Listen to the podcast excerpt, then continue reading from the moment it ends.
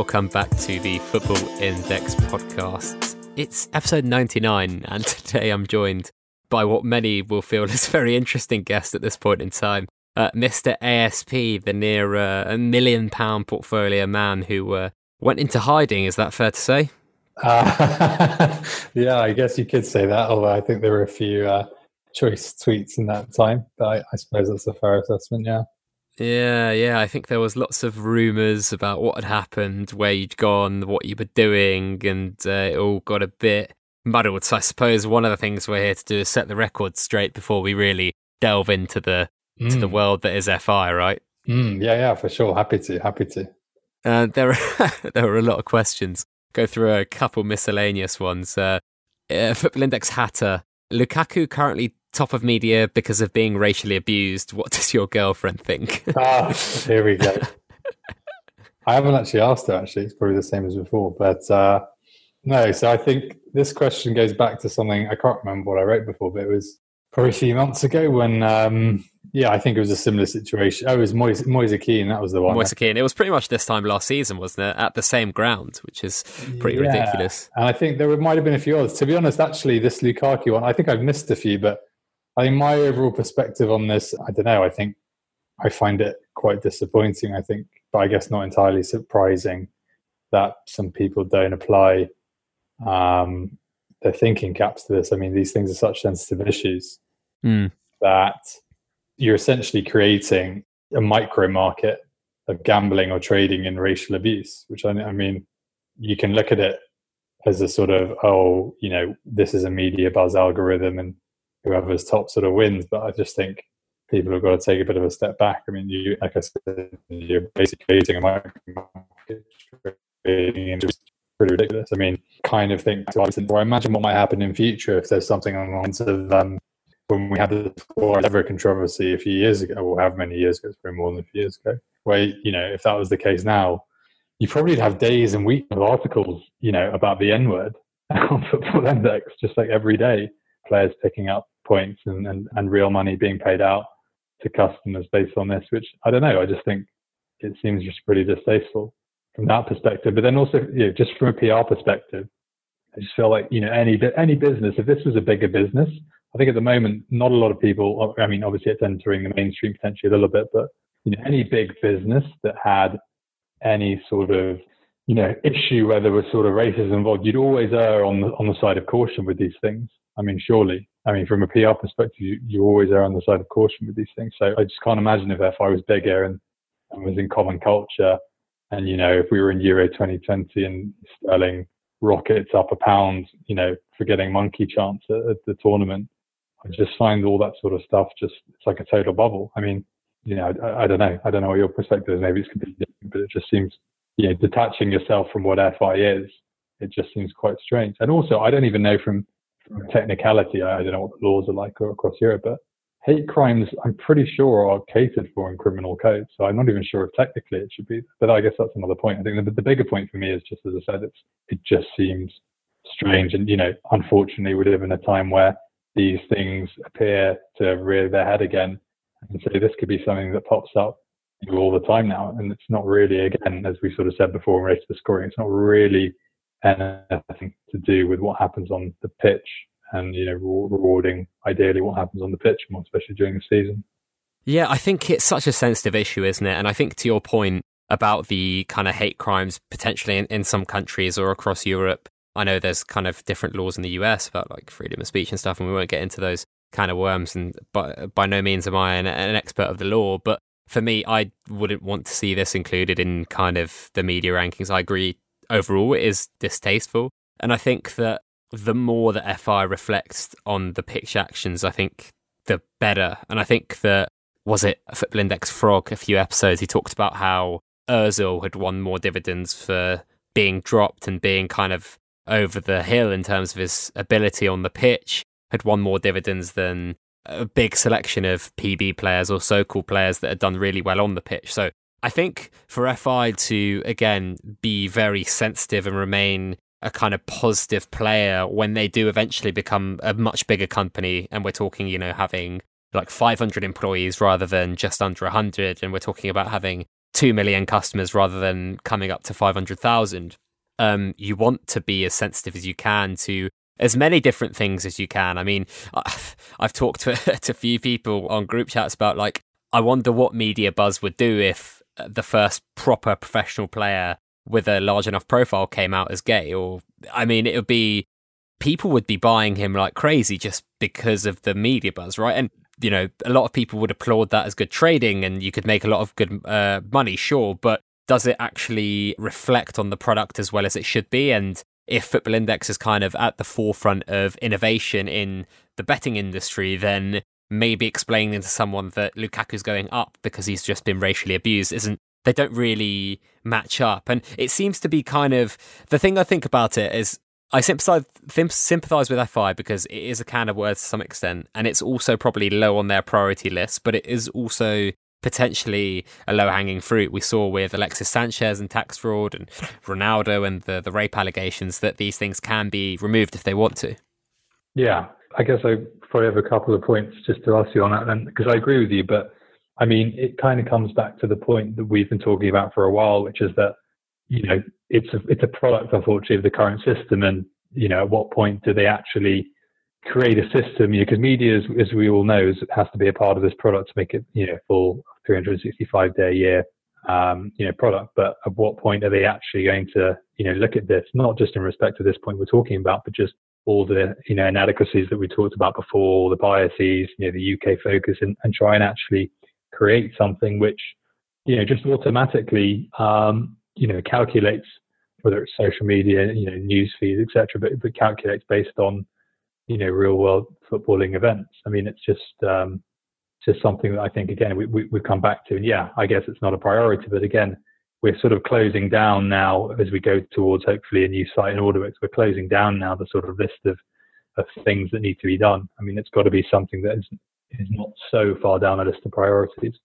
But I guess the other point I was asking is you know, if that's my view and that's your view, why?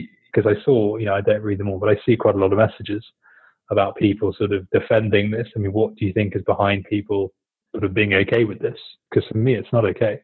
I think the only logical thing that I can think of is, and again, I'm trying to attribute logic to it, which is not always easy, um, that people think that if a can of worms is opened, and we've seen it before with you know, Mo Salah and Mohamed Salah both being attributed to the media buzz scoring for Mo Salah, the footballer, mm. that there may be other things that are contended with, whether it's kind of like, you know, I don't know, I don't know what they could be, but there are various examples where, you know, if this isn't attributed to media buzz, then suddenly someone can say, oh, hang on, mm. um, what about this and what about that? And I think that maybe FI think that they're getting away with maybe not having to deal as with as many complaints if they just say no it's not changing and i think yeah. maybe some users kind of think well i could see how this snowballs into uh, loads of people tweeting about oh if that's removed then what about this and what about that and what about this and i guess that's the only kind of thing that i can maybe think that is behind some of those tweets and messages mm-hmm. yeah yeah yeah i can see that i can see that Mm, it's it's yeah. I think the the whole media buzz scenario right now is probably a bit ancient. It's kind of not changed since the beginning of Football Index. And if you look at that in comparison to PB and the on the pitch actions, which has had PB and in play dividends kind of developed really well and, and in quite depth um, compared to MB. But we mustn't kind of just chuck it in the corner and, and treat it as the kind of ugly duckling. It is the thing that kind of fuels it 365 days a year, as you mentioned. And I would like to see you know biases taken out in an ideal world stuff like what's happening with Lukaku what happened to Moise Kean last year uh, taken out and their prices not rising because they're being abused at their workplace and would I like to see you know Marca and L'Equipe and these other European outlets put uh, put into the matrix I think I probably would and I actually think it wouldn't negatively affect the top players on the index for sure like if you look at Neymar and Pogba for example the two biggest talking points of the summer I think they still would have won in the same amount of media buzz or more if we had more media outlets. For me, it's I don't see this as big a change or as big a problem as changing the PB matrix because with MB, it's still going to be the superstars that kind of have that weight and bias to some mm. extent on media buzz. So I wouldn't see as much money shifting left and right. Whereas with PB recently, like the whole table was flipped and we kind of didn't really bat an eyelid. So I think with MB, people maybe need to stop being worried about that and, and think about um, what could be done for the product. Uh, and yeah. there are many things that can be done, but you know. I mean, I think especially as we go, and I said this before, as we go to international expansion, it just makes even less sense the way it's set up currently. But I guess then, you know, I have always been someone that's been in favor of innovation and change and sort of not being scared of it. But I guess the question would be, how would you structure it? I.e., would you have one, you know, global table incorporating all local news feeds, or would you have, for example, you know, five small separate payouts? So the biggest media story in Spain this day got a small payout in Germany, etc., etc. I guess that would maybe be the only question. Well, I mean, there's no reason the two can't be mixed, right? You could have the separate one and then kind of the global winner, so to mm. speak, mm. in the same way that we have PB for each position and then the star man, so yeah. to speak. Yeah, I think the main thing is is just it just I've always said as re- reflecting the football world as far as possible. And you know, so if for example you've got at the moment you could have a Classico tomorrow, and uh, you know Benjamin Mendy could score you know a winner in the 90th minute, and realistically that's probably the biggest story in football that day, barring anything mm. else exceptional happening. At the moment, that sort of thing just isn't catered to, or, or anyone else. It's just the fact that this is a, and I understand why we've come from here at a very UK biased, you know, product is is um, you know we need to, and hopefully they are starting to think about how we sort of move into a more internationally focused product. Yeah, so we'll move on to the next question here from RC. Did you ever find the bloke that rallied your wife so hard over the kitchen counter that you totally lost your head for a few months? If so, what were the repercussions? Unfortunately, I didn't. But uh, if anyone finds them, I'll have a healthy reward from my uh, portfolio that I'll dish out. But I don't really know what the question means. I mean, it's hard really to know what RC means in, in, general, but there was a period like, you know, you said you were leaving Football Index, mm-hmm. uh, and then there were some interesting tweets to say the least. Mm-hmm. Like, do you want to shed some light on some of those? I don't know. I, to be honest, I can't remember exactly now, but I think what, from thinking back, I can't remember what I said. I think I was saying something, and then I just found it interesting how, given, I mean, four years now on Football Index Twitter, you've seen, you know, if you've been on that long, you've seen probably the most shit.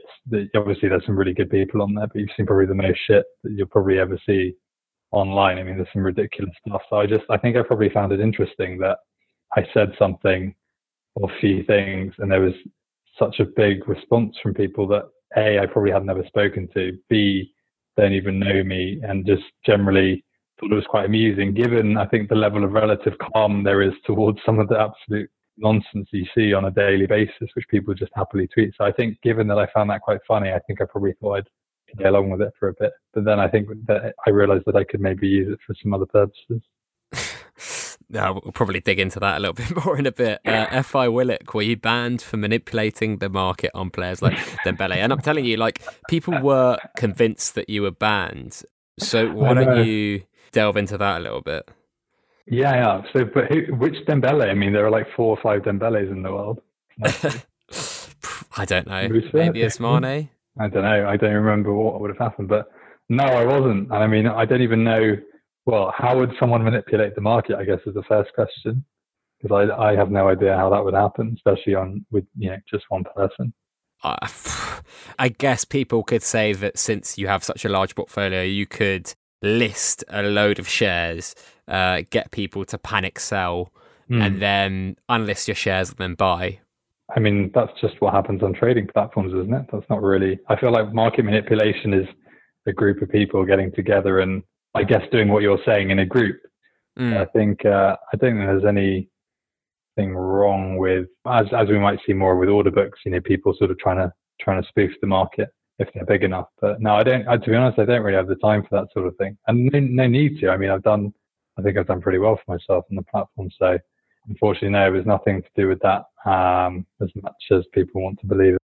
Mm, mm.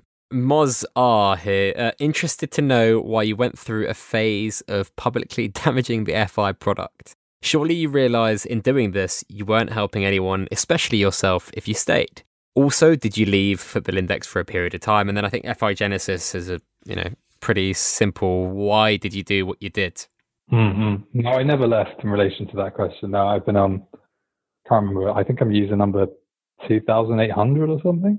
Wow, the early ones. But uh, yeah, and I never left since then. And uh, yeah, look, I mean, I think what happened was obviously, I think initially, as I said, whatever those tweets were, comments, we were slightly playing up to, as I said, the, the fact that people seem to be taking very seriously in relation to other stuff that probably should have been taken seriously. But I think I realized actually that, um, you know, I had had a reasonably captive audience. And also, I think given the context of, of what was happening um, with the product, and I think especially in relation to what was happening with the PB scoring, um, I felt I saw an opportunity to potentially, you know, whether I did or not, people will debate. I personally think I did, you know, shape the agenda. So, you know, I started to, as I said, make it appear that um, I wasn't on FI anymore, that I left a rival product. Obviously, people knew the problems that I had with the scoring and the lack of improvements to the product, et cetera, et cetera. And there are a few other things I could probably talk about, but I guess if we talk that talk about that one first, I mean, I don't,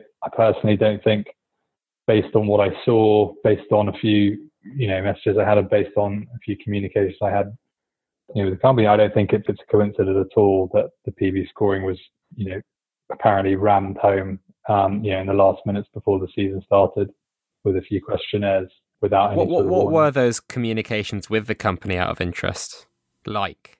So, I mean, this is the funny thing is that people, I remember when this, um, and to be honest, I haven't even used this yet, but I remember when there was a tweet from Football Index about um, priority customers or customer service or yeah. something. People, again, because I just, I flicked through the TL, you know, I don't tweet a lot of stuff, I flick through the TL, and I remember people getting in a massive hissy fit over, you know, oh, this is like um, priority, like sort of class warfare, da, all this nonsense. When it's a pretty straightforward business case where, for most gambling companies or any companies, you know, you look after your biggest customers. Now, in relation to you know to this stuff we're talking about in terms of communication, I mean, it's no secret to know that there are relationship managers for the bigger accounts, and it's no secret to, to you know, and you'll probably know this from way back when the company was a lot smaller But you know, there was a time when you know, there was direct contact with um, you know, the management, and and, mm. and that's you know, still the case for some customers. So people don't know about. Uh, p- people think that this product's got to where it is just by um, you know FI's you know fabulous decision making, and we all know for a fact that you know there have been some shocking decisions made from their end, whether it's announcements, etc., etc., which you know they've had to call back on. I can remember a time when you know no one knows this, but when IPOs came out, the idea or, or the fact that uh, instant was suspended, that was actually something that I had suggested in direct communication with the company. They hadn't even thought of that. Um, that's an example of, a similar thing. There's another example which I haven't even talked about before, that I could probably talk about now, but there was a time in uh, September, no, when was it? December 2017. And uh, this was way back, you know, you'll remember this was still at a time when the index, you know, no one knew whether it was going to survive the next month or so. It was still quite early. The PB debacle had just happened in, in, in September, which basically, you know, scared the shit out of everyone and, you know, again, just put everyone on edge. And I got an email in uh, December 2017 from, um, I won't tell the name, but basically a guy that used to work for FI in Thailand. Uh, on the on one of their senior devs, who I think I think they started out having their tech there. I don't think it's there anymore. Mm. A lot of their tech team is there.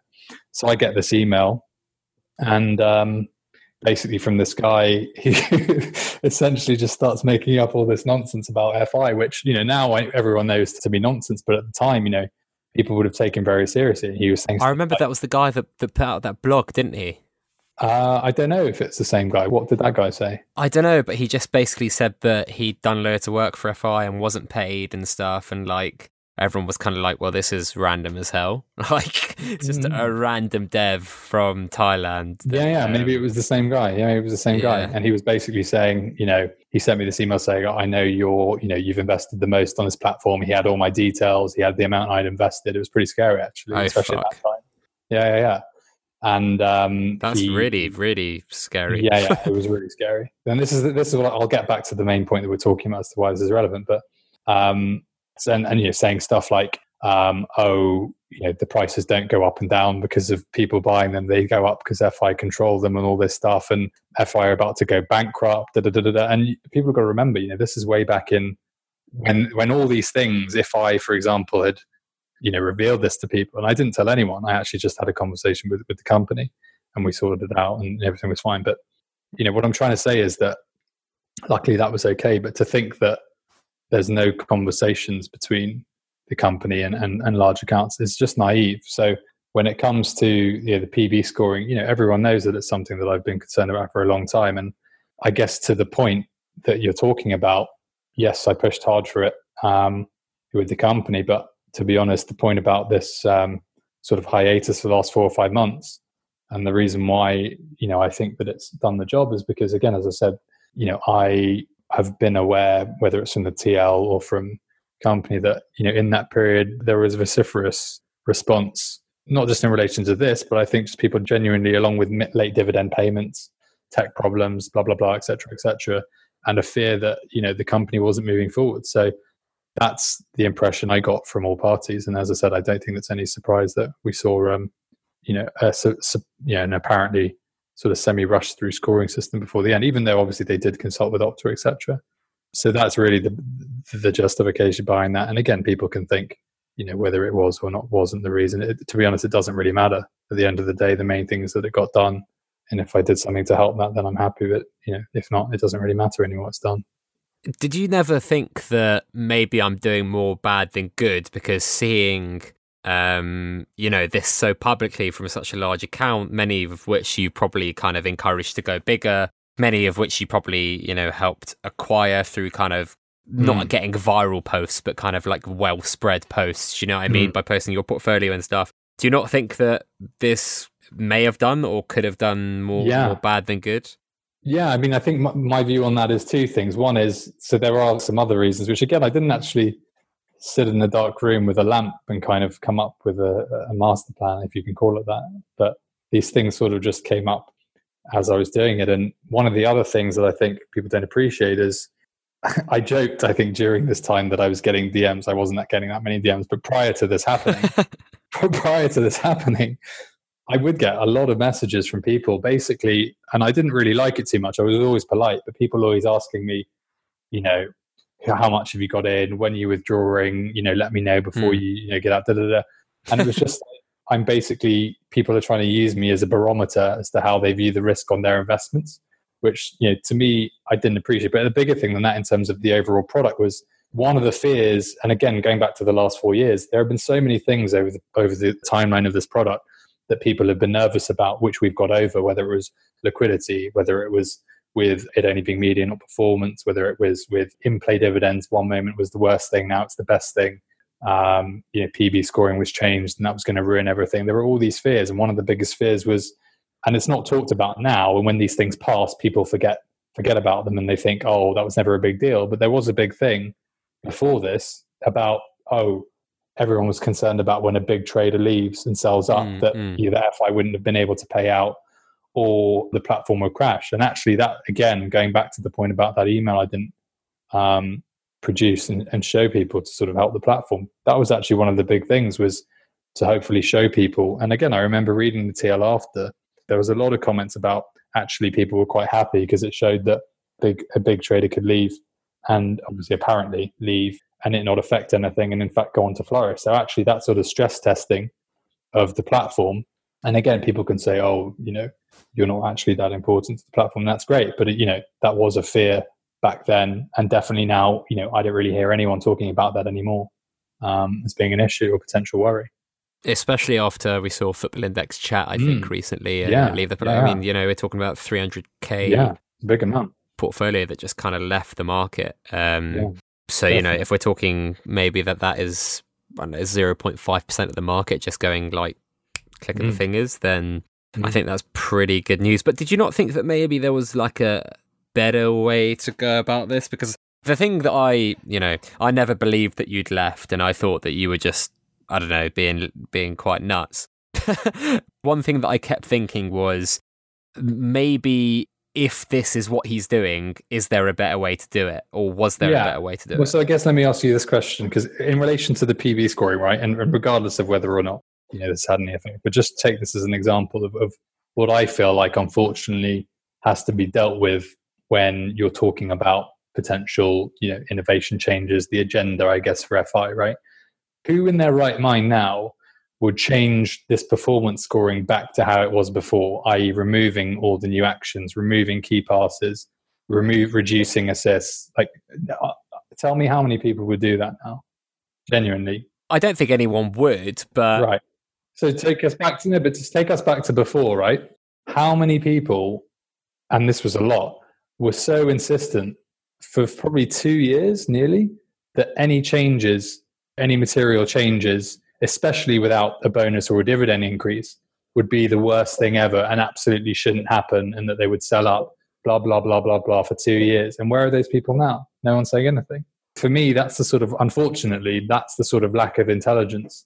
Along with the, I think that's just kind of human emotion, though. I don't know if I'd call it lack of human, like intelligence. Well, I think maybe for some it is human emotion. You can call it human emotion. Fear is always going to be a burden for a lot of people than optimism. Like that's just kind of human psychology, right? We always feel pain twice as badly as we feel kind of like win, so to speak. So the fear of potentially losing a lot of money because of potentially a big, you know, even if it wasn't going to affect you that badly, you know, there might have been some people saying or thinking, ah, oh, crap, if I'm on the bad end of this, I could be in, in for a pummeling. And, you know, yeah, fine. Well, then we can call it then irrational fear because rationally, sure, the sure. index, we're never going to change anything that would materially, you know, negatively yeah. impact people's bets. So yeah, if we can call it fear, we can call it.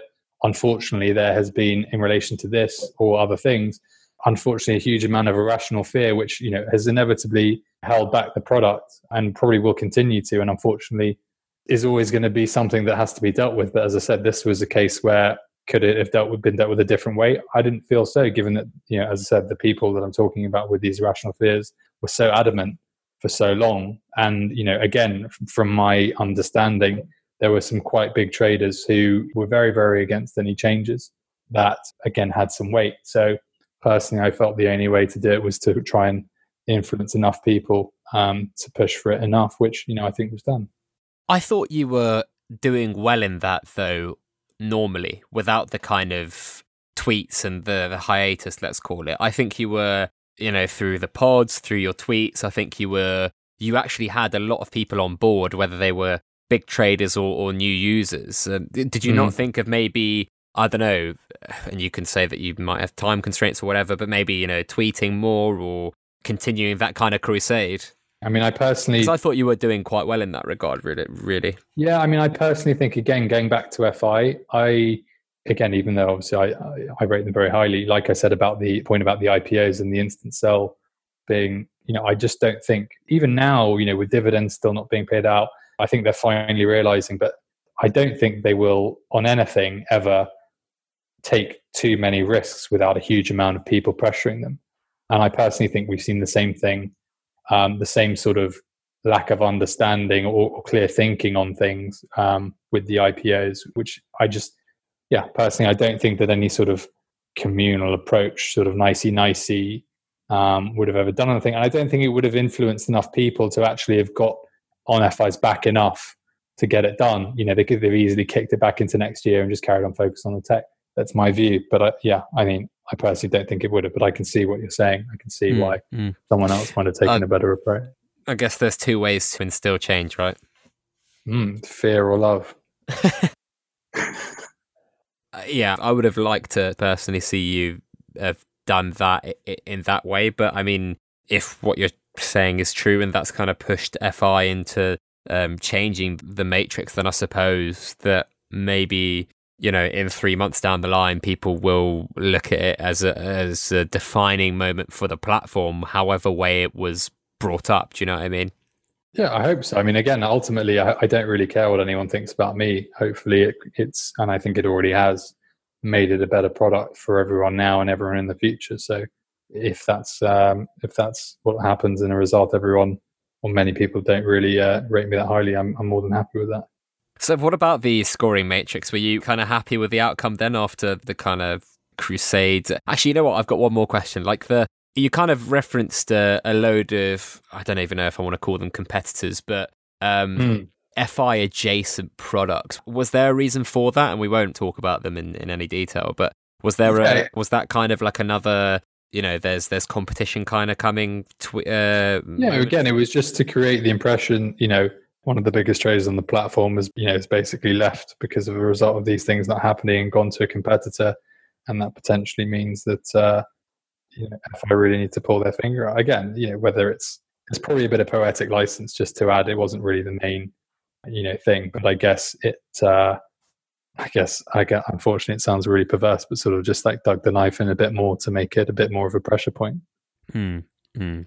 Let's move on to that scoring matrix. But were you happy with it? Were you happy with the outcome? Yeah, I think to be honest, I think when I looked at it the first time, I was way more impressed in terms of the scale of the changes, especially given there was no dividend increase or bonus to sort of at that time what, what people thought would soften the blow. I was pretty impressed by the scale of the changes and the number of new new metrics added and the tweaks done.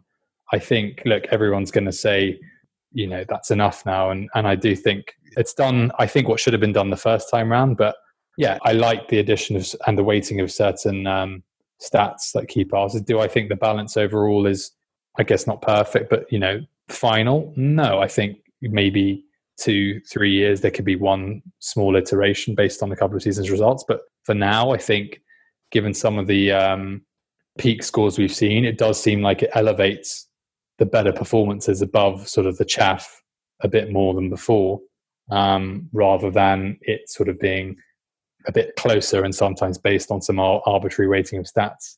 You know, there are some arguments still to say, you know, sometimes I see a player rack up a load of long passes and it seems like quite a lot, but I think that's that used to be the case for a lot of stats, um, like crossing. And unfortunately for me, I still think that's massively overrated.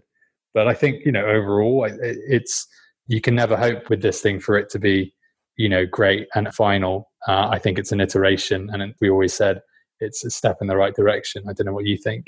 There was something quite interesting in the comms actually about how they may have alluded to new dividends tables or scoring tables being produced for the next season or before next season. I think there was something along those lines, which I found quite interesting. Yeah, I mean that's something that I, um, I guess, in a broader sense, that uh, would be interesting to know. I mean, one of the concerns I have at the moment, not concerns, but sort of things that is on my mind, is what is the situation for growing this platform with dividend increases? You know, is it something that is just going to be manually reviewed as and when, and if it's needed, it's needed. If it's not, it's not. Is it sort of an every season thing? Um, is there going to be another metric that sort of influences that? I mean, I don't know if that relates to that or if that relates to something else, but it was interesting. What do you make of kind of a lot of talk on Twitter about another dividend increase being needed, or um, you know, the business model it's in itself as how Football Index will be raising dividends forever, kind of thing? Because I think we know that that obviously can't happen. But mm. how do you think the product will evolve from that kind of standpoint? saw, and I think I remember talking to some people about this a way back, and, and the concern was over trading volumes, but I always thought we'd get there, and I think we're getting there. As I always thought there'd be a, a system which fed back into dividends based on trading commission. I think before we even know whether we can get there, I think we've got to get the order book up and running, um, which I think will help.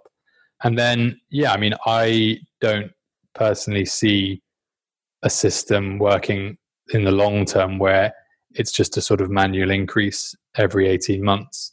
I personally always always saw this as something which was sort of like a dynamo, and once it got to a critical mass, it sort of fed back on itself.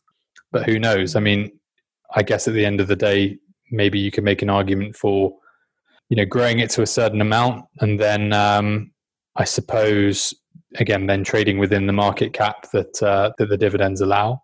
But then certain other things need to happen within that. So you know, there needs to be a working IPO system. There needs to be as I said, the order book for efficient trading. Um, and also, we need to see, which I don't think is necessarily a concern. I think people have a bigger concern about it than is. We need to see how the market dynamics react when there aren't regular dividend increases. But again, I think the last dividend increase before the share split was quite a long time. So it's a difficult one. It's a difficult one for me. Again, as I said, I think the way it would work is we get to a sufficient volume of trading and then that vol- those trading volumes um, feed back into dividends, and so the, the market actually can rise quite significantly or potentially drop quite significantly depending on depending on the level of trading. But there's always a floor um, to the cap.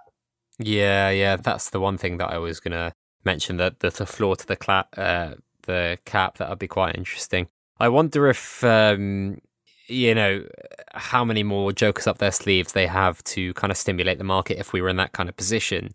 Hmm. Um, mm. Be interesting to think about. But what about in play dividends in relation to the current like PB stand? What are your thoughts? Because at the moment, I've talked about in, in previous podcasts how uh, we're kind of finally balanced at the moment where I think personally that IPDs are kind of as big as they can get right now in relation to performance buzz.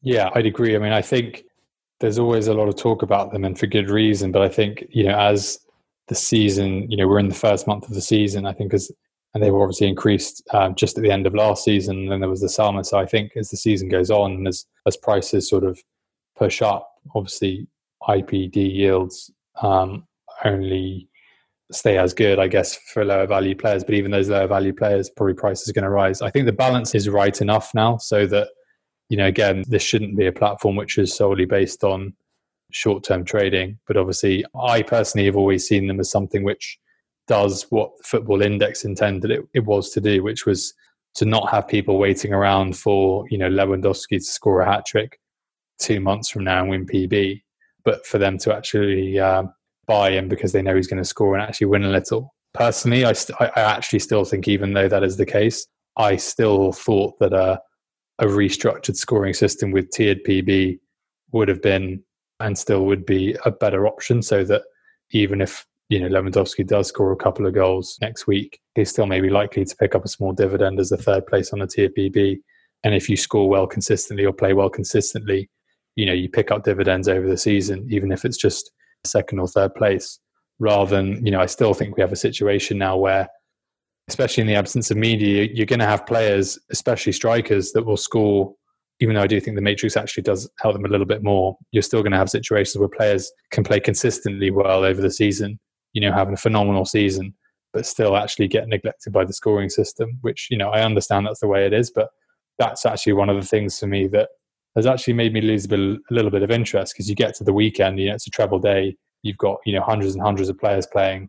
You could know that, you know, three or four of them are going to have, or gamble that three or four of them are going to have stellar performances in a position, but, you know, only one can win. And it's kind of like, I don't know, it's just a bit of a dampener for me, but I guess that's just the way they've decided it needs to be. And I think Kieran's been on record saying that yeah, they probably won't, it's not an option, but uh, I think yeah. you've been quite vocal into potentially how it could, which is quite interesting. And I think it certainly would go against the IPD grain in terms of creating more long term holds and more players that you could hold throughout a season. I wonder if there's mm. anything that they could do, I don't know, in kind of like a, uh, not a seasonal dividend, but maybe like a, another, whether it's team of the week or whatever. Like I think uh, there is, there could be like another layer on top, if that makes sense. Do you think though? Because I think I think that's the problem. Is unfortunately, I guess it's the same for Media Buzz. I mean, this product basically grew out of or was tested on this sort of celeb-based media product. Then obviously mm. they bolted on Opta 2, which was great, but with a scoring system that maybe wasn't so great. That's now been updated, and also in-play dividends have been added on. So it's almost like I feel like it's trying to get to a place with quite clumsy maneuvering, which would also potentially include what you're saying, which could be good in theory, is adding another metric, which would help. But it's almost like, and I don't think this can be done now. It's almost like if you were designing it from scratch, would you design it how it is? I'm not so sure. Mm, I don't think you would. Um, no, I don't think. You. So. That's the only thing which is a little bit. I don't know if it's concerning, but it's like these are the sorts of things that are on my mind, especially as a big investor. It's kind of like what now where is this going? You know is this how you've settled on how this is going to work? And if it is then obviously i need to evaluate a if i'm happy with that but b also as a relation to dividend increases i need to know next year what i think roughly a player is going to be or in two years time based on what you may do with dividends. And up till now it's sort of been okay because you know the platform grows and you know, your portfolio grows a bit but it's getting to the point where you know you kind of and you've you've said this before i think on previous podcasts you kind of need to and we kind of need to have at least a feel or a roadmap as to what this is sort of going to look like as a semi-final product, which seems like we've lost almost a year in, in development for some reason. Um, apart from the the share spread, etc., it's like nothing seems to have really. Obviously, there's done the scoring, but I don't feel we're getting to that point as quickly as we could have. I think to their credit and to the defense, I think they didn't anticipate the number of users that they got in the early mm. part of the year. And I only mm. really think that they kind of settled in terms of being able to cope with what was going on in term in kind of like April, May time. So mm-hmm. I don't hold it too much against them that the product or the tech didn't kind of develop as I thought it would because mm. they probably acquired like four or five times more customers than they anticipated mm. and probably way more that they could handle. But I do agree, like, you can't expect that many people to make three year bets if they don't know what the rules will be in two years. Yeah, and I think again, it's it's kind of okay. You know, I could maybe say for the next twelve months, it's kind of okay to still have this uncertainty and sort of trying to second guess. But again, it's I'm I'm sort of waiting now to sort of know really where this is going to be positioned. Which you know, obviously, everyone has been doing for a long time, but you know, this is the fourth anniversary. Next year will be the fifth anniversary, and I'm not saying it's now, but it's for me, it's kind of, I'm sort of hoping now that we'll start to get more clarity. And I think we will. I think this year, you know, on a positive sense, I think this year is definitely going to be a foundational year in terms of, I do believe we'll see the new, the new site and I do believe we'll see the order book. I know that they started mentioning these things like you know, 18 months ago, 12 months ago, whatever, but I do think those two things will be foundational and hugely important for the future. So I'm hopeful that once they've got those two things out the way, you know, again, I don't think other than thinking about strategy and operational you know, aspects for international expansion, there's not a huge amount else in my view to to really focus on other than just you know tidying it up and trying to trying to position as a final product. I don't know what you think. Yeah, I think there's obviously a few things that they can do, and I think they will do. The tech and is first and foremost probably at the utmost priority, and that's something that they're probably looking to Nasdaq for help with. And I, I don't know what you thought of their kind of announcement, the, the official partnership. Yeah, it's a strange one. I mean, obviously, we've kind of known about it potentially for a long time. Nothing really then happened. And then, strangely coinciding with probably some of the worst tech issues we've ever seen, it was sort of announced. But then again, nothing's really happened. So I don't know. Is it something that who was controlling the PR. I don't know if it was FI or, or Nasdaq, but probably definitely Nasdaq. yeah, so in that case, it's sort of strange because they've announced it. What was it, two, three, two months ago? Yeah, two months ago now, and then it's been obviously zilch since from both sides. So yeah, I don't know what the strategy was there, what the rationale was there, but overall, I think you know I'm not a hugely technical person, but I have a lot more faith and, and confidence than anyone would in this product with with a brand like that and the expertise they have in this sort of thing um, than FI doing it on their own. Definitely. Jamie Harwood has a question here. In all honesty, if ASP is answering why he did what he did, I don't think you will have time for any other questions. Well, luckily we do. But if you do, what do you think FI's next big thing or idea will be? And I'm sensing you're going to say order books. Yeah, I guess the interesting thing with, I guess, ideas is how they decide to implement them. I guess that's the only thing because, you know, it's a huge step for the platform. You can't just sort of slam it on. I don't think you can just sort of slam it on there and expect everything. So there needs to be some sort of strategy from their side as to how they do it, um, which I guess will be the interesting thing in terms of their next ideas to that. Um, next big idea. Otherwise, again, I maybe this is again just coming from my perspective. I think ideas around the media need to happen, but again, and that's why I'm a little bit, I guess, impatient now, is because I don't see a huge amount of massive innovation that needs to be done. I think it's a good product. I just think tidying up around things we talked about, you know, the IPOs, the database. You know, I personally would like to see this somehow be, and I know there, you know, there are concerns about um, reducing the value of bets, etc. But you know, some way in which they can slowly grow the database um, whilst maintaining, you know, at a reasonable level prices, so that you know you genuinely can use your knowledge to spot football talent. So if there's a you know a kid playing now for I don't know Boca Juniors or something in the reserves, you know, and he's like 10p and he's like never played before, then or if he's played a game and you and you've seen him, you know, you should be able, I think, to go on and buy him. I think having this as you know a representation of of the whole world of football ultimately I think is something that would be hugely appealing, and I, I think it can be done with the right roadmap again to ensure that you know I know people complain when IPOs are brought on that it reduces the value of their bets, but you know I'm sure you can get it to a stage where you grow it to that point, and then once essentially you have this sort of global database, it just updates every year, and, and the market sort of runs with it. But um, that's definitely something for me that I'd like to see, and I think from what I've seen, a lot of other people would like to see, but obviously in conjunction with you know proper IPO system because that thing is completely joke in my view.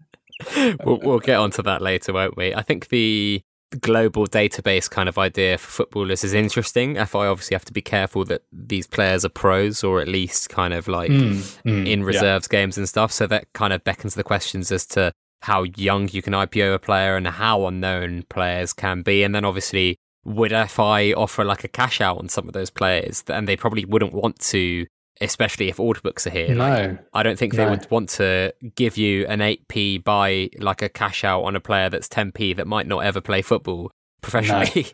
No. no, and that's actually, I guess, in relation to the next big thing. That's why, and I know you said it in the right way because I said it before about order books, and it is a bit boring to talk about. But I'm really hoping that with order books, we start to see much more realistic sort of market dynamics because at the moment you know, and I've done this before, you can buy up players and even move the price, whether it's you or multiple traders, obviously not acting together, but just through natural demand. You know, you can move up prices of players and and they're pegged basically because, you know, everyone thinks that there's an instant sell price mm. at hmm. that amount. But you're not really getting the trade off of the risk or reward. I think at the moment the rewards are far higher for the risk that's taken on these players. And yes, I think, you know, generally FI will, will always ensure that there's some liquidity for a lot of players. But I think that'll be so, probably something that is a bit more exciting for me. Is you know if there's a player like you said, and there's an order book, and you can buy someone at you know 30p, and there's, there's no demand for him.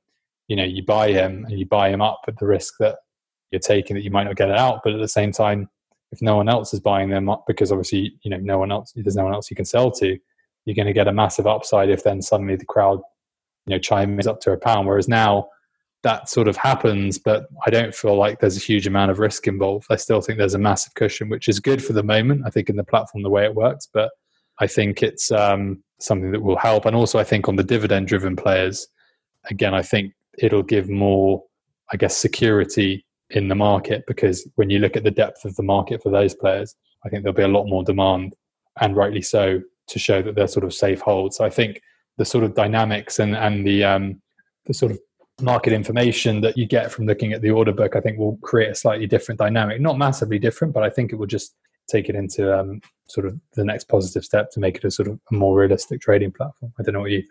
Yeah, I think it will certainly increase the risk for those players that don't necessarily have too much demand, but are mm. just being kept afloat by large holdings of people that have bought at like IPO price or like mm. really low down and just held all the way. That's kind of like why we've seen to a lot of extents the prices of like you know Sancho and, and Greenwood and mm. uh, Hudson Odoi at such prices that they are because people have just kind of bought at the bottom and held forever and then if you have the next layers of people doing so then suddenly you begin to build and build and build on that base price no matter really if they perform well or not i mean i hazard a guess that if we had order books in place and Hudson Odoi does his Achilles tendon, he's yeah. not falling two pounds from five pounds was it five pounds eight uh, forty to three pounds fifty or something like that. He's probably falling a fair bit more. Like you could yeah. have players wiped out like 60, 70 percent easy. Yeah, and I think again that's great for again that doesn't sound great for Callum Hudson-Odoi, but it sounds great for the platform in terms of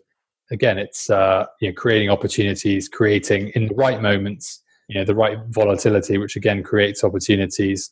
And as I said, I think in, in the players that do perform consistently well, creating the right stability. But yeah, I think it's um, it's definitely going to create some some good opportunities for for those injury situations or other situations, and good for FI because you know you probably are going to want to diversify a bit more. Then that creates more market movements, and um, I just hope and I uh, expect that they're coming up with a way to implement it properly. Mm. Uh, next question from FI Headhunter here. How many players do you hold, and how much do you have invested in pound terms or money terms in your biggest hold? So I never say how many I've got in my portfolio. I've always had for the last however many sort of two years. I've always had less than fifty. Um, most amount of money invested in one player. Again, I'd say for the past two years, there's always been one player that I've had more than a hundred thousand pounds in. Damn. is it the same player or is it? It's, it's changed. changed. It's changed. Yeah, it's changed.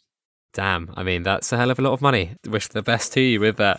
I think there's been a lot of chat about kind of how people value players in general. Um, mm. And there's been a lot of arguments as to you know their their kind of lifetime dividends. I tried to do a video on it. I think Sam Friedman, who's a very smart guy, um, posted a blog about how players are valued and, and the rational way is the lifetime dividends but then there's a lot of like irrational thoughts that are kind of pushed onto that aka you know uh, price anchoring uh, discounting people not wanting to sell at a loss. I wanted to get a bit of your thoughts on a bit of that because obviously if you go big on some of these players massively like what's your thinking in terms of how you value them? Yeah it's a difficult one. I think we're getting to the point where it's not so much about I think it's going to become a lot more just sort of purely sentiment driven. As I think we've sort of seen at the beginning of this season, you know, you've got so many traders now of, you know, that can literally just switch on their phone, press a button and buy players that I definitely feel, and that's only even going to get more so, I think, with the order book and with more customers is price pressure and sentiment, I think just really driving it rather than obviously there will be, and I think I am partly part of my strategy is like this, and a lot of others are sort of cold, calculated, um, you know, in and out over this period of time trading. But I just think you know, because of the multiple ways in which you can value players, and as I said, the platform developing with the order book and the amount of customers, I just get the feeling that it's going to be more, which I think most trading platforms are, you know, trend and sentiment driven on a quite a short short basis, especially with the unknowns about dividends you know, if we knew, for example, every 12 months dividends would increase, maybe people would think differently. But at the moment, in the current market, it's really just, you know, as it's always been, but I just think even more so, everyone looking to think, what are people going to think to do next and just do that. So at the moment, it's the Euros, maybe before it was the start of the season, IPD players, people as a result of the, the scoring system, you know, players buying those players who would benefit. Uh, then we get maybe into, I don't know, Champions League, January transfer window, which I know it's always been like that, but I just feel even more so potentially almost not throwing the other metrics out the window, but it's just because there are multiple ways, you can't really hang your hat on one. So I, it's not a bad route, I guess, for most people, especially new traders, just to sort of go on the sentiment. But in terms of the valuing, I don't, I mean, the lifetime dividends thing, I understand it, but I mean, especially with the platform how it is now and not knowing again how it's going to develop. I can see the rationale behind it, but I don't think now is the time to sort of religiously use that method. I think now really is the time to use one of the other methods. I don't know how many they are, but one would be the dividend driven yield, one would be the cap app on whatever it might be, you know, a young player coming through, a potential transfer, etc., etc. The lifetime dividends thing, I get it, but I just think until you know how the platform settles and actually what's going to happen with dividends, you don't know what those lifetime dividends are going to be, really. And I think it's definitely going to be more relevant when order books are in place, right? Hmm. Because mm. especially if the liquidity provided by football index is more limited than we think, then it might come to fruition a bit more because you'll kind of be buying a buy price and you kind of have to think that maybe there might not ever be a sell scenario or that there could not be with some players, especially if they're risky ones. Yeah, and I think again, because of that, there's going to be more I hope, because this is what everyone was sort of aiming for, was more opportunities and profitability by buying players and trading them in and out of the order book rather than buying players because you think they're going to return their value over the course of their career.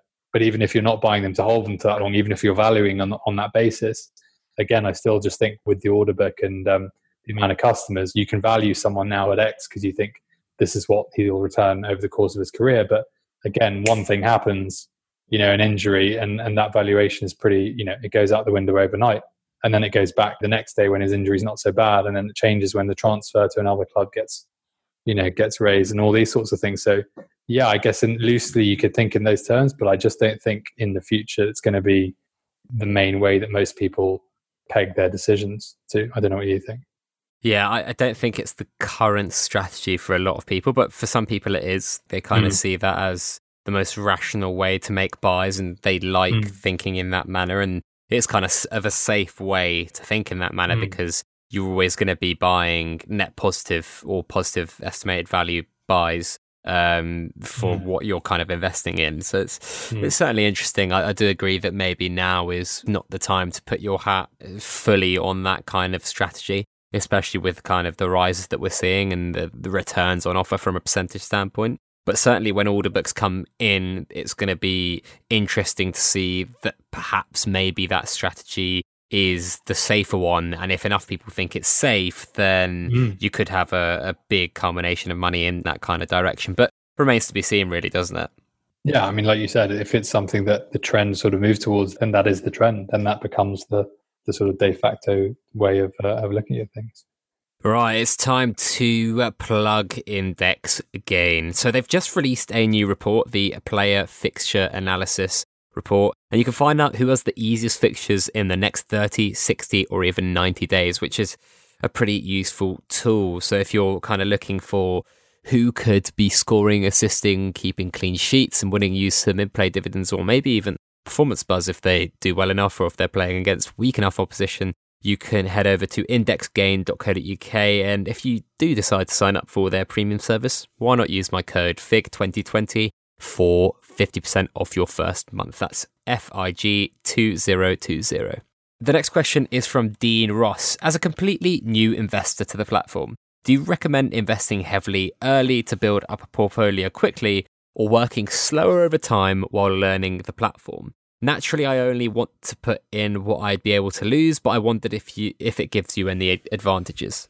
Well, if I think back to when I first joined, I think everyone has these stories. I think one of my first buys was Danny Welbeck, probably followed closely by some other random. I mean, I always say to people, just put in a bit to start with. Um, don't put in. I mean, you're better off just saving up some cash and you know trying to scrape it away from I don't know what it is, your beer money or your clubbing money or your whatever money and just keep creating a pool. But in terms of the money you actually deposit into FI initially, keep it low, lowish. Ideally, you know, depending on what percentage of of money you actually can, can put into this. I, I ideally try and put in something fairly meaningful, but something lowish, but still fairly meaningful that can uh, allow you to make a few trades and to see, you know, what happens with them. And again, I can't remember, but it probably took me, I don't know, really realistically, it probably took me about probably more humble than say like a year to mm. get to understand. And to be honest, it's an ongoing thing. I think everyone knows that there are so many different dynamics,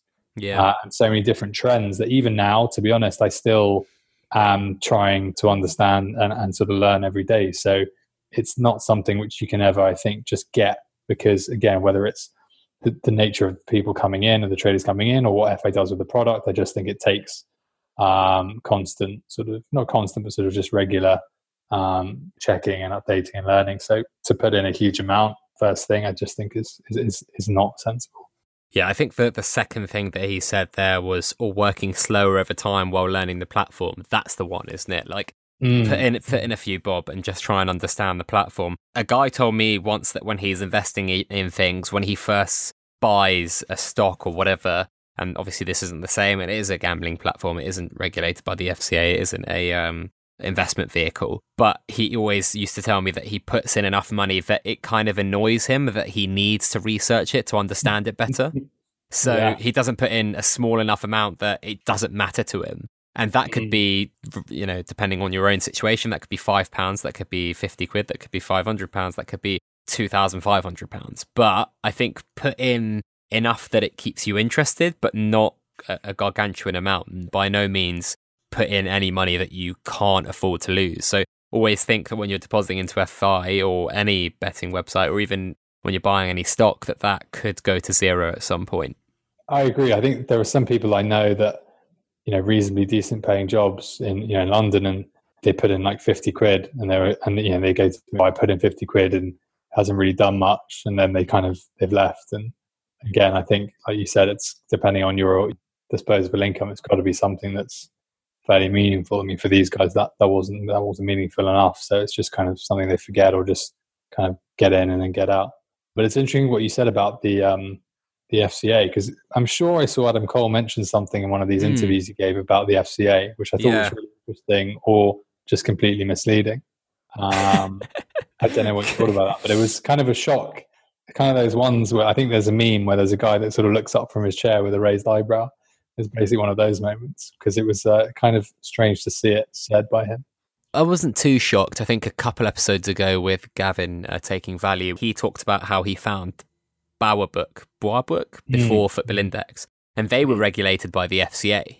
Weirdly, right, right, and it's not beyond the realms of possibilities. We talked about that on this podcast. If you guys want to go listen to it a couple episodes ago, um, we talked about how you know could sports betting in the future become an asset class, right? Could mm-hmm. we speculate on um, horses, how we do the price of peanuts? I don't know anything, right? Um, at the end of the day, the kind of psychological elements and the mechanics are, are very similar but it's not beyond the realms of possibilities. Whether or not it happens is fairly remains to be seen. But jumping into bed with someone like Nasdaq, who are a very reputable player in the financial industry and a home to building some of the tech for some of the biggest exchanges in the world, with you know millions and millions of trading volume and in, uh, per minute or per second, then we're kind of edging to and you know I don't really blame Adam for saying that that is something that could happen in the future.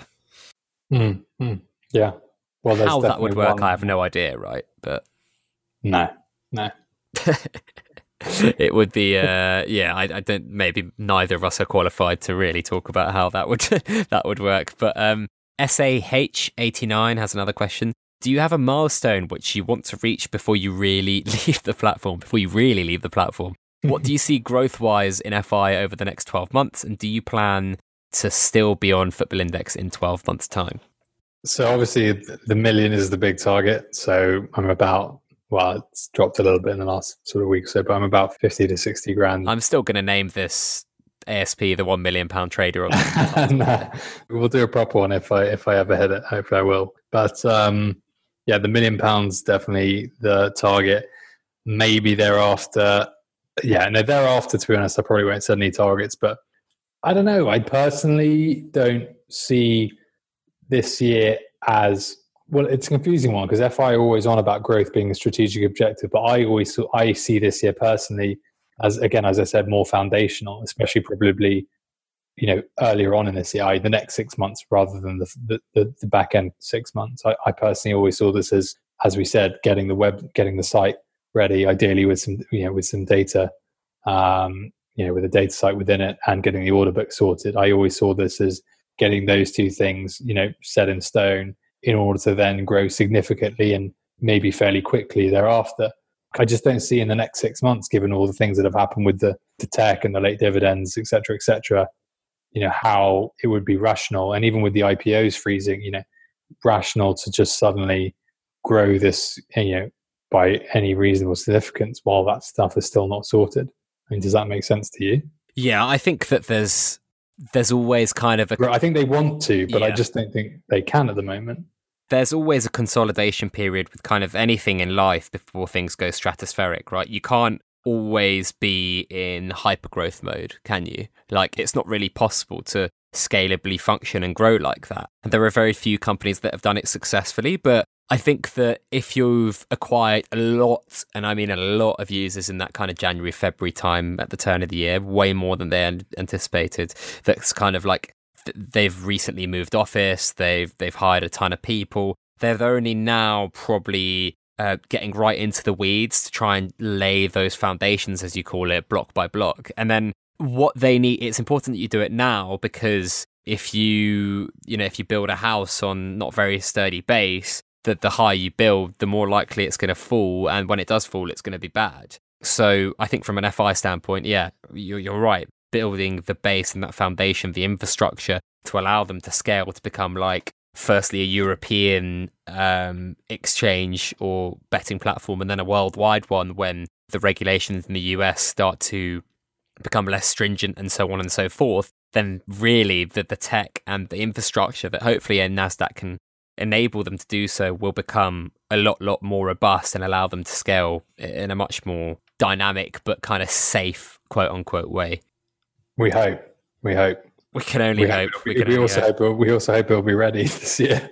Yeah, I mean, you know, a company like Nasdaq doesn't move quickly, though. We have to remember that they're a massive, massive entity that aren't going to just snap their fingers and be like, we're going to build this. Things at massive companies take a lot of time. And I think people mm. need to maybe have patience with that. For example, like FI, if they want to roll out a new piece of functionality on their app or whatever, there's only Kieran and then a group of product people and some devs that have to be kind of consulted and, and run through the roadmap. Whereas with NASDAQ, you're talking about a, an entity that has thousands, maybe tens of thousands of people in it that mm. you need like layers and layers of approval. Their dev team is probably like a 10, 100 times bigger than FI itself. Like the, the, the scale of these things are sometimes hard to comprehend, and that often incurs a bit more or a little bit less agility in their approach. So I wouldn't be too surprised if we didn't see the tech or order books fixed for maybe the rest of 2019. I know you said you're quite uh, confident that they'll happen this year, but I do think that unless there's been a lot of this working season, in the background this, year, this, season. Uh, this season, okay, fair. Maybe then, but still, I still I think that we, we really underestimate how slowly sometimes these things can yeah, can take definitely. to happen, which would be you know not great, and it'd be probably a shame and a disappointment for a lot of people. But I think it's better to get these things right so that they can eventually scale to become massive and and you know sweep up millions of users rather than hundreds of thousands rather than kind of do something and then stumble at the first hurdle yeah you just know we're going to get a situation after waiting for like two years like we had with uh whatever it is where you know it's a big announcement and suddenly nothing works or the platform just sort of turns off for about an hour that was a nightmare, wasn't it? With, yeah, uh, no, I'm sure that with this, they know with this um, that it's a that it's a biggie. So yeah, the more time they put into it is fine uh, by me. But in relation to would I be here in 12 months? Um, yeah, I mean, I want to be. It's just as I said before. It's obviously being on for so long and having, I think, probably reached hopefully soon a goal that you want to reach. I think it's an important point for FI that they need to, whether it's me or someone else, have a product that is good enough from all perspectives that it's you know not just something that attracts someone for you know a little bit uh, you know one year two three four years but it's something that keeps them on for the long term. So yeah i hope i hope to be but as i said i'm just waiting and hoping that um that things can move forward so that i look at it and say yeah you know i'm happy to i'm happy to be here and happy to be on it and, and be involved still so fi momentum says uh, you've spoken about the market cap in the past and i believe it currently stands at 67 million pounds what figure do you think it will be at the January deadline day? and the final of the Euros. Also, at what point do you think dividends will be corrected to reflect true single, double, and treble days? So, I guess going back to what I said before, first of January or beginning or end of the deadline, I can't remember what he said. Um, probably not that much more. Maybe I don't know, seventy-five million, maybe eighty million. I don't. I don't know. It depends. I guess it depends on how many IPOs they do as well. Mm. I don't think it's going to be huge, a huge amount more. By the Euros, uh, again, I, I don't know. I just, yeah, the only, I guess the first question is how close are we now on the current dividends to market cap? I'd say probably, well, we always think we're reasonably close, and I think it always goes a bit more, but I, I, I think we're reasonably close. I think even after the share split, the market moved up pretty quickly mm. and then it's gone on another surge. You know, I don't see the value necessarily right then now again unless there was an order book and i think that's the whole point really behind it is you know if you brought an order book six months from now i could see it working well because you're going to want to have the money you've got sat around going in in buy orders which is the whole point of it. So i don't think that it's going to grow a huge amount before then. And i and i'd go even as far on them to say i don't think it's going to grow a huge amount before euro 2020 because of that reason. I think it's a, as i said it's a foundational year. They need to, and again i remember saying this and i think they denied it on the podcast that the share split was needed and the, and, the, and um, you know, liquidity needed to be built and sort of compress the market to get the um, the order book implemented properly. But i just think that is still the case. We need to have a, a tight market which is very efficient and which has excess basically you know money in people's wallets in order for them to put into the buy orders i don't see how it's going to work otherwise so growing the market and having people's money going into buying shares in the normal way. I just don't see that. I don't see that happening this year personally. Uh, I see it being all about the order book and then encouraging people to to place buy orders um, with their money. How do you think that is going to work? Because I was speaking to, yeah, again, I think it might have been um, uh, taking value. He was talking about that is a big issue, right? That mm. um, there might not be enough liquidity in the market because people are spending a large portion of their cash balance just throwing around a few buy orders, and if they don't get taken up for a while, then that money's just kind of floating around doing not that much, right? Mm. Well, two things. One is I think the market will be compressed enough and there'd be enough money in you know again the like you've seen the amount of um, you know movement in the market and the weight of money that can go through it so quickly. I think in a similar way, the amount of money that can um, come into the market that's sort of lying around when it's introduced, I think will provide enough liquidity. But I think on top of that, they'll probably and I don't know what this is, but they'll probably do something which um, kind of encourages people to hold those positions. And I don't know what that would be, but I think when it's first launched, they're going to have to do something which encourages people to a put the orders in, but also um, you know hold them there for a small amount of time. I don't know what that is. Whether that's whether that's something to do with commission on the on the ultimate yeah. sale of it. I was going to say you could no, you could even just split the commission on the buy and sell as one percent each, and then right. make it so if you use a buy order rather than the buy price, it could be like 0.75 or something like that. Yeah, I think it's going to be, yeah, something around the commissions, some sort of incentive or encouragement. I think they'll probably do, but I just don't know what that is yet. I mean, obviously, I understand and I would have wanted the dividends, especially on the, the triple day, I think, start triple day Starman to have been up, but I actually think the balance is needed and the rebalancing of how they've done it was needed to make, you know, single match days attractive and, and sort of the balance between all match days, I guess, a bit more weighted so that um, you know trading on every every kind of match day is, is as active as possible. I just still think, yeah, my main issue is just with treble days generally is that it's there are only what I don't know maybe forty weekends of football a year, maybe less if it's cup weekends, but mm. everyone looks forward to those days. Um, you know, Saturday, Sunday, you've got everyone playing. You could have 30 teams playing the dividends aren't really, I don't think, big enough. Obviously, that may change in the future. But again, only one person can win from each position. It just seems, whether you want to talk about the dividends or tiered PB or not tiered PB, it just seems like those big days, I think, could be bigger.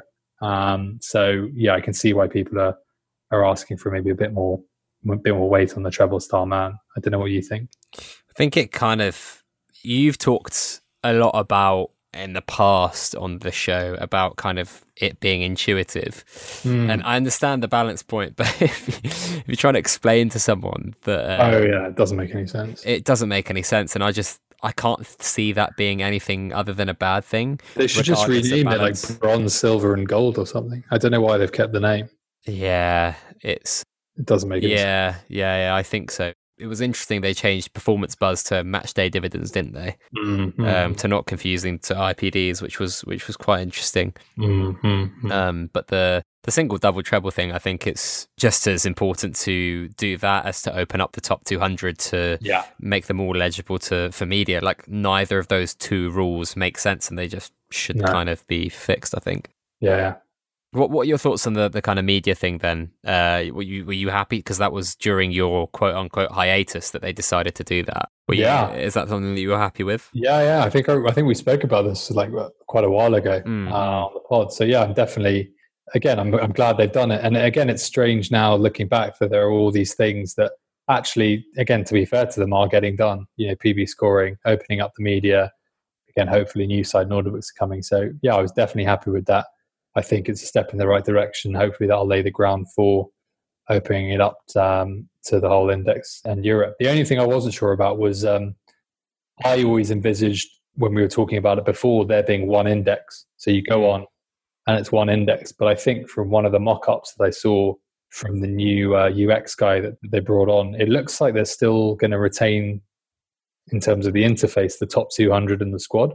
Hmm and but still have media you know, scored by the whole index, which I guess maybe it's okay, but I don't know. I just don't know why you can't have one index and then have some filters you can set yourself as to you know whether you want to show when you log on the top 10 the top 100 the top 500 whatever it is and have those sort of options yourself but i guess it's it's a small point but yeah overall it's uh, it's definitely a step in the right direction Definitely, I think we can agree on that. Last couple of things I want to talk about, one of which uh, we mentioned briefly earlier IPOs. Um, what do you make of the recent? First of all, what do you make of the kind of, for me, what was quite worrying, the basically the system completely breaking. Their kind of the FI's ledger system where money was being taken or players were being sold, but not actually sold when those IPOs were happening. What what were you kind of thinking at that point? that I've lost a million pounds. no, I think It was worrying, yeah. I think it's more just worrying. Not it's not worrying from my perspective. Again, I think when you're you know, you've been on for so long and you've ridden so many bumps along the way, you kind of just have an understanding that at some point it'll get better. But it's just again with the amount of new users they brought brought on board in the last year, it's just something you just wouldn't want to see if you've if I'd only been on for on this for a month or two or three, and that comes up. You know, I'm bricking myself, and I'm probably you know either reducing my stakes or withdrawing completely. So, yeah, it's just worrying. It's worrying, and, and it's not good. But again, it's uh, it's just something. I know we say this with everything. We hope that they will sort out in the future. Um, and then, what about the recent um, overnight IPOs? What were your thoughts oh there? God, I just think because we chatted a bit on DM when this mm-hmm. happened. Mm-hmm. We weren't exactly on the same page. We were mm-hmm. nearly in the same chapter, but mm-hmm. I think with all of this, it's I guess it's similar to. Well, I mean, it's not at all similar. But when we touched on the, the Lukaku stuff, I just feel like there should be clear thinking on things. And again, with FI, it's always with everything. It always seems like two steps forward, one step back. Something's not clear. Something goes wrong. This, that, and these IPOs, it's the same thing. I mean, they, as you said, brought them back after saying, I think last season, I don't know what they said, but they went away for a long time. They came back.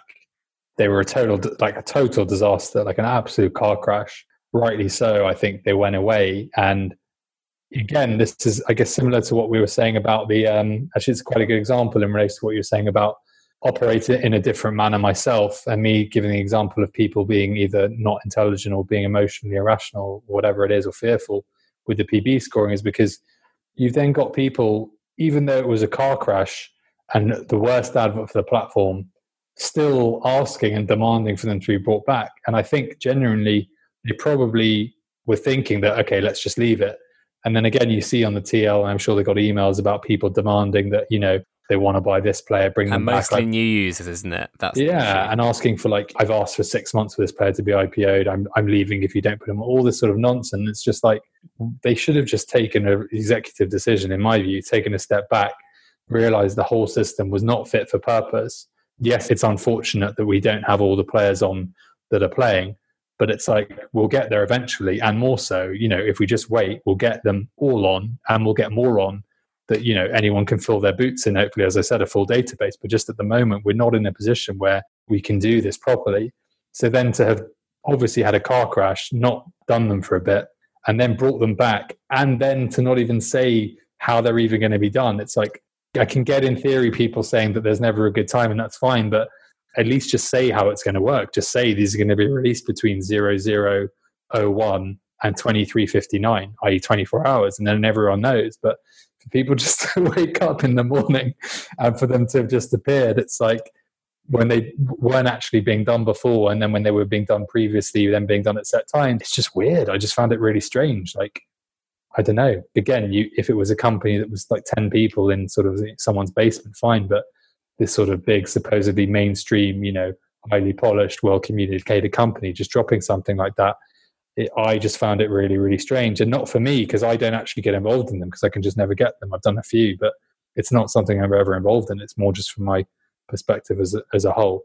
And I, I think you probably, yeah, we talked about this. You probably got a few different thoughts. Yeah, I think there's a few things. I think that this wasn't as big as a disaster as the previous time, for sure. I get that people are because no one was awake. Yeah, because no one was awake, and fair enough. Like you know, maybe it didn't have a chance to, but some of them were were IPO'd throughout the day, and it seemed to cope right. with it okay, which is right. kind of positive, I guess. But if they'd said, as you mentioned, that they would be done randomly, I don't think there could have been too much disgruntlement with that because there's never going to be a good time, right? You know, if someone is IPO'd at 3 p.m., I might be a meeting, and if mm. in a meeting, or if they're IPO'd at 1 a.m., I might be asleep. Like, or if they're IPO'd at 7 p.m., I might be commuting f- back from work at the same as 9 a.m. or 8:30 a.m. Like, there's never going to be a point where FI can just be like, right, this is when IPOs happen, and that's when they're always going to happen because that's going to be unfair on someone, and you can't please everyone. So for me, like, that's the one thing to think about, right? There's never going to be a, a point where everyone is pleased by the IPOs. I do think there are people that are genuinely upset, probably like yourself, who feel this is kind of like damaging for the product. But I also think there was kind of a lot of, I don't want to call it whining, but like people that it seemed by their tone that they were kind of like entitled to oh 100% to kind of like make money from these IPOs, which is Yeah, not yeah. the case, right? and again i'm sorry again maybe it's being unfair but that's how i read most of the tweets that i saw over the last however many weeks demanding them to come back. It was basically not really for anything other than that people that do them a lot know that they can make quite a bit of money and so they're bored because they're not making as much money because they're not you know doing the ipos so it's not really like a genuine uh, request to have them back because again with the amount of customers that there are now and with the times you know not knowing when they're coming on it's actually very quite difficult to buy a significant amount of any of them. But yeah I, I agree with you. I think there's not a right there's two cases. One is there's not a right time but if you're going to do them at least say not the specific time but just say there is no right time Mm, so mm. they're going to just drop at any time. And i think that's fine and no and you know you could get them you could be around when it drops you could not it could be at 6 a.m it could be at 8 p.m it could be on a sunday whatever that's fine but just say that. I think the lack of any communication at all was just strange there's just no need for it i just don't see why they couldn't have just said they're just going to drop at random times and then I think that was the main point. That was the poor point that people were. I think many people commented on it. Hmm. A lot of the anger was kind of like, "Oh, why were they done while I was asleep?" or Yeah, doing them get- just after midnight after three months of waiting is ridiculous. But you can kind of like get ahead of that by saying they're going to be done at any time. Don't be surprised if it's at yeah you know 2 a.m. or 9 a.m. or 7 p.m. or 11 p.m. Yeah. Like, don't be surprised. They could be at any point. Yeah and again in terms of the global sort of how i feel about fi it's just i just find it strange you know there was someone in fi that's basically looked at this last 12 months with ipos and has made the decision each time to do what they've done each time. And it's just really strange that that someone hasn't just taken a sort of responsible in my view decision and just said all right look this isn't working. When we do this there's complaints. When we do that there's complaints. We need a new system. We're working on a new system. Let's just stop them. I mean, that seems to me, again, if I was running a company, the responsible thing to do. I don't know, maybe you disagree. Yeah, no, no, I, I agree with that. I think it is strange that they looked at that and said, let's do it without having a proper structure from a com standpoint in terms of how we approach this thing. I think that was poor, and I hope that it's, it's kind of like a test and learn situation where they've said, okay, well, the tech didn't break, so that's a plus. Secondly, like they all went, like for the first time in a while, they listed, they said this is how many players are going to go, and they all went, they all IPO'd but everyone was upset that they happened at these random times. But how do we get around that? Well, we can't get around that in terms of IPOing them all at one time because our tech will fall down. So, what's the next thing we can do? The next thing we can do is probably tell everyone that they're going to be IPOing at random times. So, that would be the logical thing to do and the logical thought process. But I do think just you know staying on IPOs for a little bit that there is a double-edged sword here with FI where you've talked about how they should have just taken an executive decision and stepped back and I think I said to you that well, if they don't IPO anyone, then it becomes a, a bit of a danger in terms of kind of inflating and propping up the current market, which can lead to, as we saw the other day, right, where I think there was, uh, I forgot the guy's name who who keeps posting the um the stats for how many dividends, what the market cap is every day. He's a great guy. Mm. I've, I've spoken to him via DM. Sorry, I just can't remember his name. Sorry, mate. But he kind of said that on that day, the market cap had shrunk by about 0.6%. And you could directly correlate that to about the half a million pounds that had gone into the platform for Mm. IPOs. So if that's kind of extrapolated, right, that's say two months or three months worth of non IPO activity. Say if Mhm. they had taken nine months, then you're talking about kind of millions leaving the current holds, which I think could have been quite quite unhealthy and may have might have snowballed maybe into something bi- not massive, but you could have seen maybe you know a two percent, three percent, four percent, five percent drop, which would have put probably quite a few people off. So you mean people taking more money out of holds in the expectancy of, of having IPOs? Yeah, yeah, yeah, yeah. And I, I then- think there'll be. Then they could have just said there won't be any, right? If they could have just said yeah, but won't. then eventually there has to be some.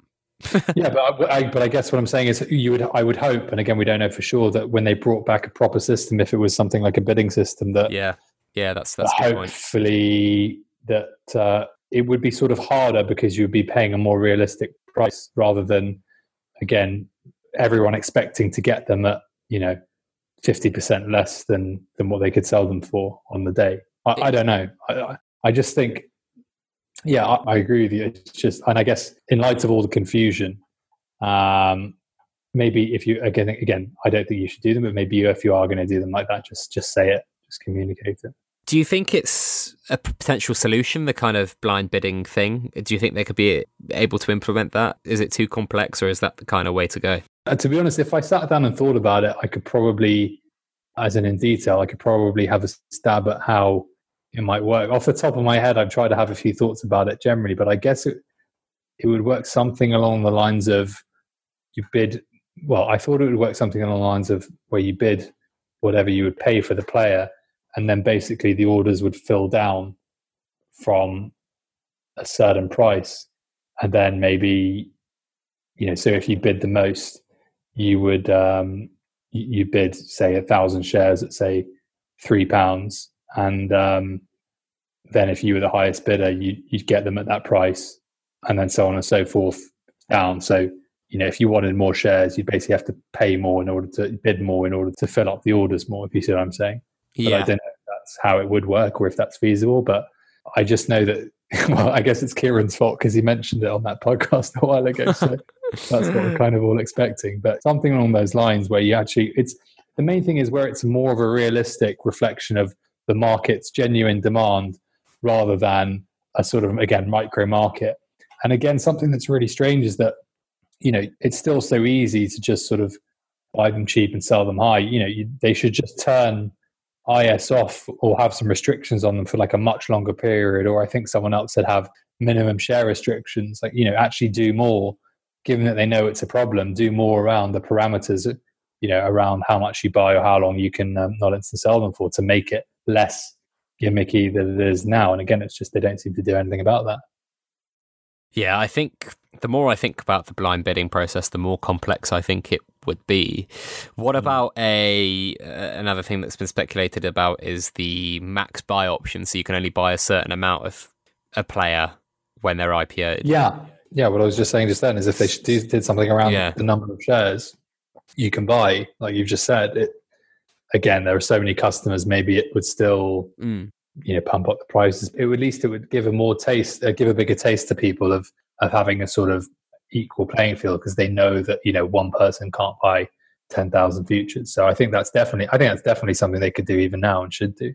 So again, it's frustrating they don't because I think, yeah, that's a good idea. And they could actually increase the number of IPOs that are done on a given day. So instead of having 15 or 20, you could do like 80. And that way, if there's a max buy of, say, 500 futures or 300 or 1,000, whatever it may be, there's only going to be a certain ceiling that those players can go up because, you know, there's 80 players IPOs IPOing that day. You're going to have to kind of pick your battles, aren't you? Yeah, and also, you know, even with this current system, I mean, we've just had the summer transfer window. I mean, there's got to be so many sort of fairly average players in squads that you could IPO just to sort of have them in the system before you go for sort of, I guess, what many would consider, whether they are or they aren't, sort of the next big things and cause this sort of big kerfuffle because people, you know, don't get them all on up at night. Just, to, you know, just IPO the new Cagliari left back who's just arrived from you know the second division in Belgium. Like there are so many players which they won't be on the system now. Just get them, get them on slowly, and then you're going to be closer to a point where you've got a better system.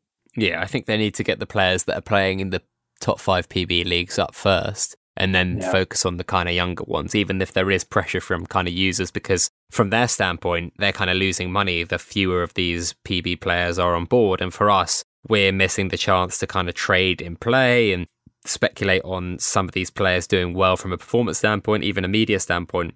So it's kind of, I think that would be my priority from an IPO standpoint. Yeah. What do you think of the kind of price action on some of these IPOs? What someone messaged me the other day and said, "Oh, I think it might have been PB Man. He's a really smart bloke, but uh, he kind of basically said if so and so had been IPO'd and you know this player that he mentioned was about a pound on the index right now, he said if they got IPO'd right now at a pound, what price do you think they'd be? And he was like, I think they'd get to about 170, 180, which is completely insane. Do you think there's kind of like this self-fulfilling prophecy with IPOs now that no matter what price that they're put at, people just buy and buy and buy no matter what? Definitely. Yeah, yeah. I think it's a good shout. Yeah, I mean, I don't think I can't remember who was IPO. There was, yeah, um, Thiago. What's his name from Argentina? The, the kid Almada. Almada, yeah, and Ihattaren, and it's like, it's the same thing as always. You then peg them against the market, and uh, you know they're. I'm not saying they're overvalued because again, people can value them in different ways, but they're comparatively, you know, way way over you know what a lot of other what a lot of other players are, even if those other players are similarly young players in the same position. I think so. Yeah, yeah. There's inevitable just hype on IPO days and FOMO, and then I guess just cold, ruth, cold-blooded, ruthless traders who just know that that's going to happen, and so they just buy them uh, and do quite well out of it. And, and fair play to uh, to those that do. Yeah, fair play to those. Fair play to those uh, up early in the early AMs to, to make that money. the last thing we're going to speak about is uh, FI raising some money. So I think they allowed yeah. uh, crowd-funded investors or private investors who had, who had invested before to invest again in a raise that I think they raised at about 34 million and they raised two and a half million pounds. So they're, they're giving away just less than 10% equity. Yeah. What do you think is, for me, this was a clear indication into European ex- expansion quite soon. I can't have mm. thought that they were raising this money to consolidate the partnership with Nasdaq. That seems to already be in place, and the marketing stuff already seems to kind of be you know out there and running. This mm-hmm. for me was like we're gearing up to get ready into to go into Europe. Yeah, I don't know. So I guess does anyone know was this because they raised initially through Seedrs? So is this another raise through Seedrs, or this is just that this came up uh, in terms of the preemption rights that those that invested in Seedrs had? I think it was a preemption right, yeah. But actually, the, the raise is being done not through Seedrs, the actual main raise. Yeah, yeah, yeah, yeah, I know what you mean. Yeah, it yeah. was a preemption thing where those who had yeah, invested previously in okay. Seedrs okay. could do it again. Well, that's positive because it means that you know obviously Seedrs is, can be for any startup, so they've obviously managed to get or will be able to to source the funding from you know I guess the more traditional markets that fund slightly more established startups, which is positive because if they were just going back to Seedrs, it kind of would have meant that they would have gone around the markets and not really got anyone, so they would have had to go back to Seedrs to raise the money which is obviously off your man on the street, which is um, which would have been less good. So that's positive. But what it's for, I mean, I, I don't know. I mean, yeah, you say with Nasdaq that can be already catered for, but who knows? Maybe they've agreed it all, and now there's a yeah, there's a bill to pay, or they've got to pay.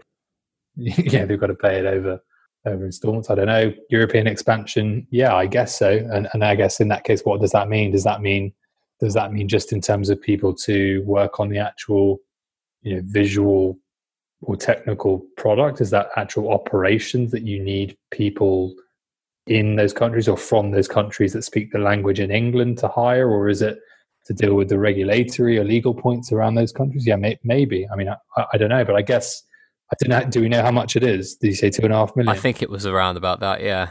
So that's, I mean, for a company that's grown to 34 million, I mean, that's not, it's a lot, but it's not, it's not a lot, a lot. Mm. If you know what I mean? So, well, I mean, I if you're valued at 34 million, like you're not, how much are you really going to give away, right? What did they raise? Wasn't the raise before like a million and a half or something? When it was like five million, when it was like six million or something? I can't mm, remember. Yeah, yeah. I think maybe they're less desperate I just think, for finances at this point. Yeah, yeah, yeah, possibly. Yeah, I guess what could it be? Yeah, international expansion, potentially, maybe, maybe it has something to do with Nasdaq, but I don't know. It would be maybe something you can get if you ever have that uh, podcast with them. Maybe you can get them to give you a few nuggets. But they probably won't because it's commercially sensitive. Um, so, uh, do you think this is the kind of the financially the strongest position they've been in? Yeah, I mean, I think, and I can't remember. I think you had maybe it was taking value. I think people still don't get that they take deposit, they take bets, i.e., players that you buy as profit as well. Mm. And whether they book that all and are able to you know utilize all of that who knows but definitely on Seedrs' business plan initially you know profit was noted as anything they take in bets plus commissions and then obviously you've got instant sales so i mean with the amount of movement we've kind of all forgotten what we thought realistic prices were i mean if you do the multiplied by three from before the share split and look at some of the prices i mean some of them if you had told us you know they were going to be like that 12 months ago would have just been absolutely ridiculous so not only that but then the trading as we as we kind of were worried about before, you know, i.e., what happens when the market looks like this? And some people thought trading would happen you know, within sort of price ranges, which is actually what's happening now. So you're getting sort of prices if a player is three pounds, he goes down to 250, he goes up to 280, he goes up to 340, he goes down to 270. So that sort of constant movement, it, it is kind of happening. Mm. I think I don't know if you if you disagree, but it, I think there's a good amount of trading, and obviously when the prices go down and then players get bought back if there's no queue, those are further deposits, and then you've got instant sell. I, I don't see when FI could have ever been healthier than it is now. Yeah, I think that I recently just published a video actually how how the Football Index make money because I thought it was one of those things that if you're kind of doing your due diligence into kind of putting some money into the thing that people would be searching for, and uh, I was kind of like as I was doing the video, I think it took about seven or eight minutes to kind of explain the three different ways. Right, it's the the bets that are placed, the commissions, and then the the instant sell, the kind of spread that they can maneuver mm. and and play with in each player and and kind of uh, toggle their kind of PNL how they like. I was mm. kind of like they're probably doing quite well at the moment. yeah, and I think this is only the beginning. I mean, obviously it's economies of scale, so you can obviously hypothetically it's very difficult to take a long time, but you could times the market by 10 and have a if that guy said it was 67 million now you could have a 670 million market but you're not going to need 10 times the staff you know you're mm. not hmm. going to need you know 10 times the the head count so you can increase profitability, and um, you obviously you need to increase costs a little bit. But obviously, that's just the nature of how things scale. So if they're profitable now, it only bodes well for for when they scale, which again can only help us because you know hopefully they can um, not give away more in dividends, but um, you know, be feel more confident given their uh, financial status is pretty solid. Yeah, definitely so. Uh, I'm hoping there's no road bumps. Maybe maybe Brexit will completely destroy us. I know that recessions are traditionally you know gambling products are, are recession proof, but this isn't a traditional gambling product, is it? So I've seen yeah, some commentary no on that. Thing. It's no bad thing that that's happening again. What in what we hope is a foundational year. So maybe we hope come the end of this season, you know, politically things have changed. Even though I don't think it really has a massive effect, but you never know what could happen next twelve months. But after that, you know, they've got everything sorted. Um, it's in a pretty pretty good position. Yeah. Yeah, we'll we'll have to see on that. Any other business? Anything that we we haven't covered that you want to cover, ASP? No, I mean obviously the only other road bumps could be alternative platforms that some rogue large trader on Football Index tweet, tweets out over the course of four months that could compete. But uh, no, I think they're very different products um, to FI. So yeah, I think as I kind of probably say every time we talk, it's going in the right direction. But uh, just needs to I definitely remember saying this before just needs to to not stop and not let up on the on, on the improvements and the innovation momentum is everything isn't it? Like they just need to continue to move in that right direction as you mentioned. And i think continuing to innovate is quite important. Yeah i think now i remember it my favorite i think line from this from this conversation was when you said uh, me thinking here i am with a million pounds in my portfolio and you said oh well the tech the tech didn't break so that's a plus. So yeah that's something hopefully we can eradicate from conversation. I'll feel a lot better about it yeah i think the tech's at the, the, the utmost of their priorities i'd hope. Where can people find out more about you if they don't know who you are already? If you feel like uh, following me it's at sp football index and yeah you can dm me if you want. You can uh, tweet me i'll try and reply but i'm not hugely active. As i've always said there are way better people to follow in the FI Twitter community, yourself being one. Um, SATD is always good, and there are a few others. So, um, yeah, follow me if you want, but uh, I can't guarantee I'll be of that much use or that much interest. Thanks very much for coming on, man, and giving up what's nearly two hours of your time. If you guys are, are commuting right now, have a great commute and probably a commute back as well, considering the length of this one. If you're not commuting, doing whatever you're doing, uh, have a great day tending to your garden or you know tending to someone else's garden, horses or whatever it may be. And sorry if we didn't get to answer all your questions. We uh, simply didn't have the time, and obviously we had to get the uh, elephant in the room out the way for the first 30, 40 minutes before we really got stuck into the FI side of things. Thanks very much for watching, guys, and uh, please do subscribe, leave a review, and uh, tell your friend about the podcast. Tell your friend about Football Index, for God's sake, rather than uh, my podcast. That can come later. Thank you very much for listening, everyone. Cheers.